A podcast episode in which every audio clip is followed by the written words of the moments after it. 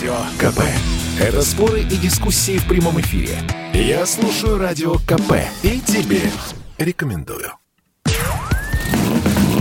Под капотом. Лайфхаки от компании «Супротек». С вами Кирилл Манжула. Здравия желаю.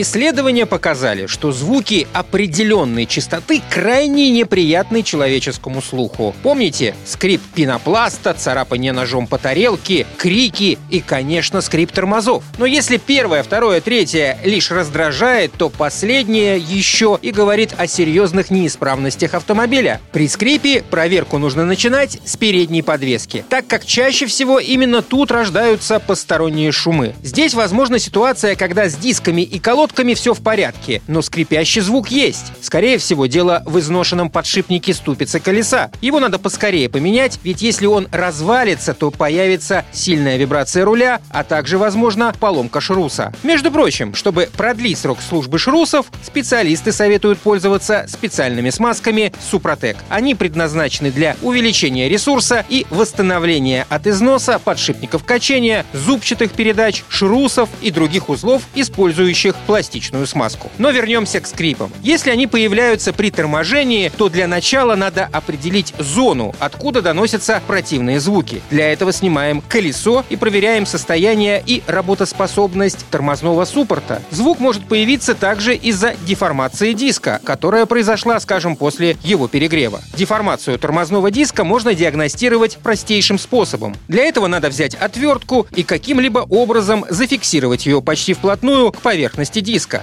а затем провернуть колесо. При этом нужно внимательно следить за расстоянием между жалом отвертки и диском. Если диск станет периодически касаться отвертки, значит он кривой и требует проточки на токарном станке, либо замены в случае большого износа. Если скрип слышен при нажатии на педаль тормоза, то причиной может быть сама педаль. Бывает, что для устранения проблемы достаточно просто очистить и смазать ее механизм. Наконец, при обслуживании тормозов нужно уделять пристальное пристальное внимание расходникам, которые вы покупаете в автомагазине или на сервисе. Ведь если материал диска и состав фрикционной смеси колодки несовместимы, со скрипом вы будете мучиться очень долго. Поэтому при покупке лучше выбирать продукцию одного производителя, ведь она гарантированно совместима. На этом пока все. С вами был Кирилл Манжула. Слушайте рубрику «Под капотом» и программу «Мой автомобиль» в подкастах на нашем сайте и в мобильном приложении «Радио Комсомольская правда», а в эфире эфире с понедельника по четверг в 7 утра. И помните, мы не истина в последней инстанции, но направление указываем верное.